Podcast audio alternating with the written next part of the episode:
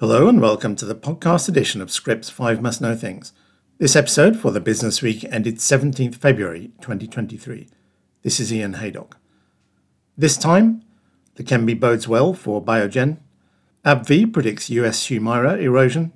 Sanofi's R&D chief moves on. Roche's ophthalmology plans.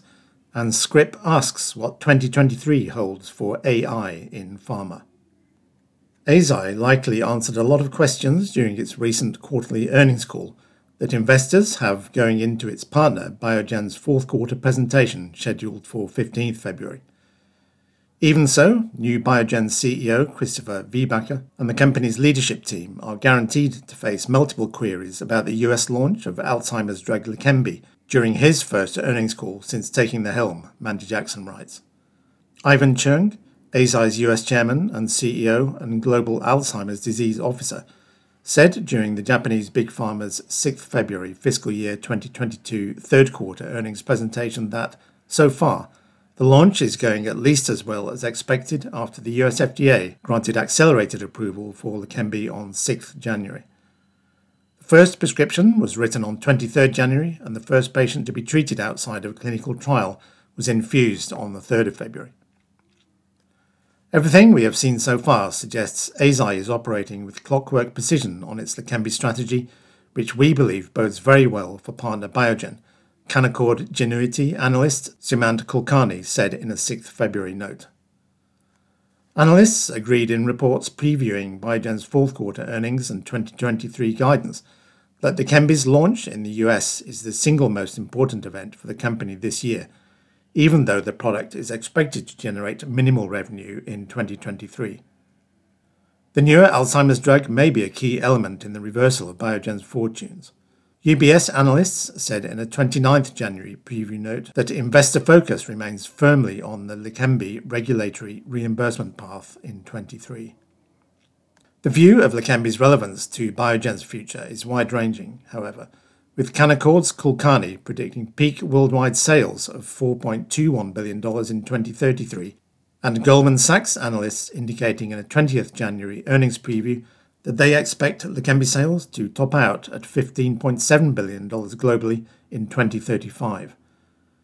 Eisai will record revenues for the drug with the companies sharing profits and losses equally under a partnership agreement that was revised in March 2022. Cheung told Eisai's call that the response to Leqembi's US approval has been enthusiastic, with doctors, healthcare providers, and payers seeking more information about the product. So far, we've received many, many requests from payers to conduct clinical data presentations with high level of engagement, Cheung told Eisai's call.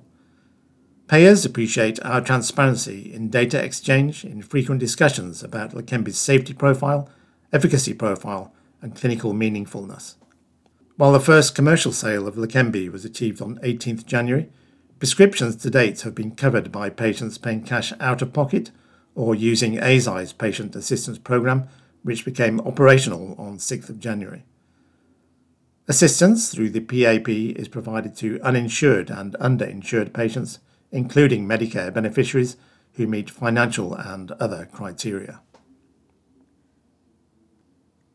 Ten days after the first Humira biosimilar reached the US market, AbbVie is giving investors a definitive sense of what US revenue erosion will be for its top seller in 2023 37%, with CEO Richard Gonzalez saying the vast majority of that will be from price.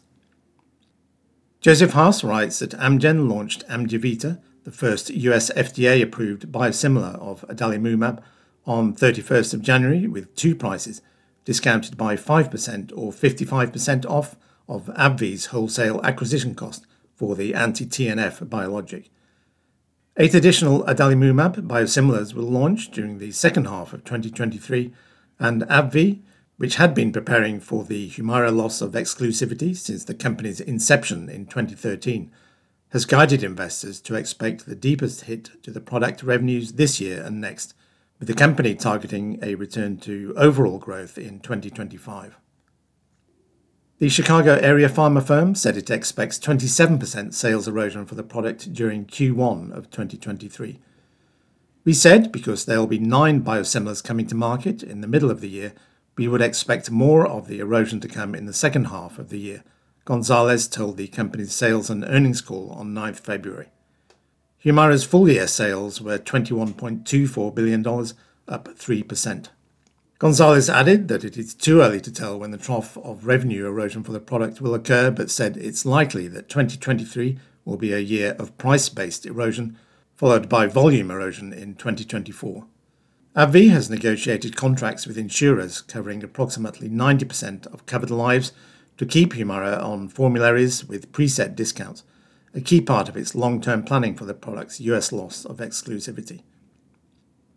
In 2024, you will basically have two impacts on Humira, Gonzalez said. You will have the annualization of this year, and we expect more of an impact in the second half of 2023. So when you annualize that, you're going to have an impact that flows through to 2024. And then we would expect further erosion, both price and probably to a greater percent volume, in 2024.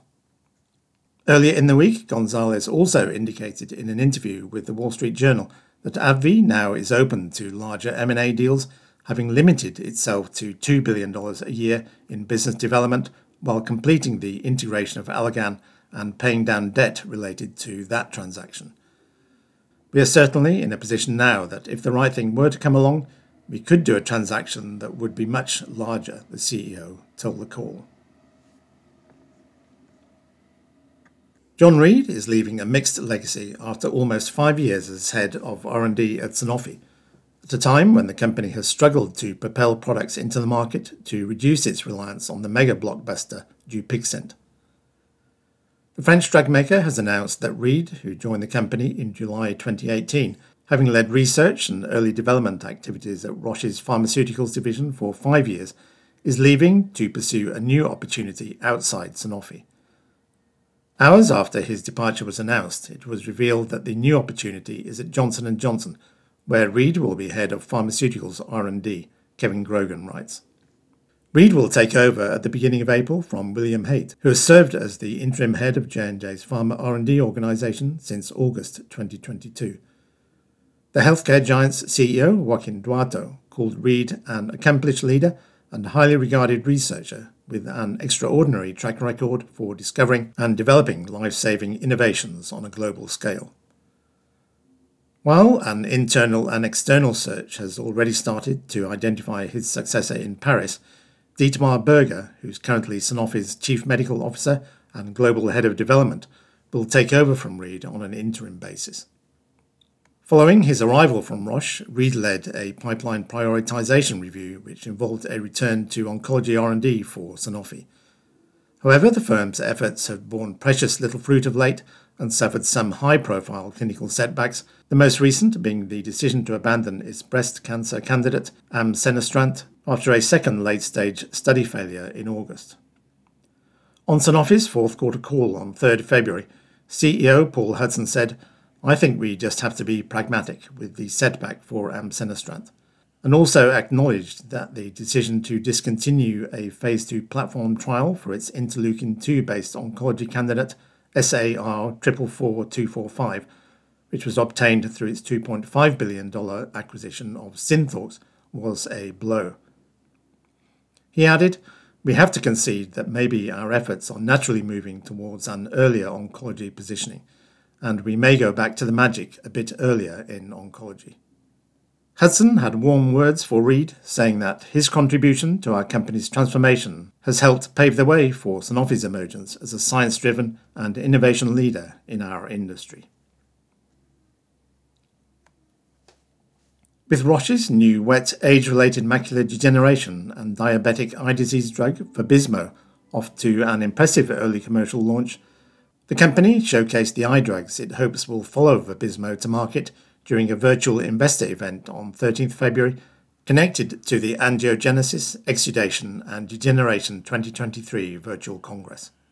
The broad clinical stage pipeline is part of a substantial commitment to the ophthalmology therapeutic area.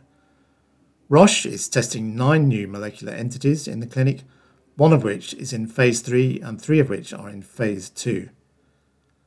Our research engines are taking a two pronged approach to alter the trajectory of vision loss experienced by so many people across the world, Global Head of Ophthalmology Product Development, Christopher Brittain, said. One approach is focused on preserving vision in early stage disease, areas like AMD and glaucoma, and the second is to restore functional vision in those with end stage disease, areas like geographic atrophy and retinitis pigmentosa, he said. The latter work is in earlier stages of development and includes a retinal pigment epithelium cell therapy in phase 2 for geographic atrophy, licensed from Lineage Cell Therapeutics in late 2021. Even longer term, Roche said it's continuing to invest in gene therapy approaches, and the company recently signed a partnership with Avista Therapeutics to use its AAV platform technology to develop gene therapies for ocular diseases. In late stage development, Roche is continuing to invest in an implantable port delivery system for a new customized formulation of its older VEGF inhibitor, Lucentis. The product was approved for wet AMD by the US FDA last year under the brand name Susvimo as a device that could be surgically implanted into the eye and then be refilled twice a year in the clinic. In terms of dual targeted approaches in ophthalmology, Roche highlighted its DutaFab technology, a novel bispecific Fab format that's significantly smaller than bispecific antibodies and are also compatible with the port delivery system, which could deliver durability beyond six months. Finally, the biopharma industry may not have been the fastest adopter of artificial intelligence but its vast potential means companies of every shape and size know they cannot ignore it. In the previous installment of Scrip Asks What Does 2023 Hold for Biopharma, AI was a feature of many responses. In this installment, put together by Eleanor Malone, industry stakeholders share more detail on how they expect AI to change the landscape in 2023. From understanding protein folding to analyzing pharma prescribing patterns via improving patient selection for clinical trials, there's no area that is off limits when it comes to the onward march of data science. Increasingly sophisticated deep learning models developed to generate text and images are also amenable to applications in biopharma and are inspiring new generative models to design new proteins, offering the potential to revolutionize protein therapeutics. Reflecting the fact that the possible applications for AI and machine learning are broad and deep, most of our respondents flagged up multiple areas of potential for AI to prove transformative this year and further into the future. Among the ways in which our four big pharma company respondents expect AI to make an impact in 2023 are detecting and understanding diseases, predicting treatment response by individual, automating routine tasks, and the translation of large language model based machine learning to computational pharmacology. Also important will be regulation keeping pace with technical advances, demonstrating the reliability of AI technologies, and different stakeholders in the wider health ecosystem working together.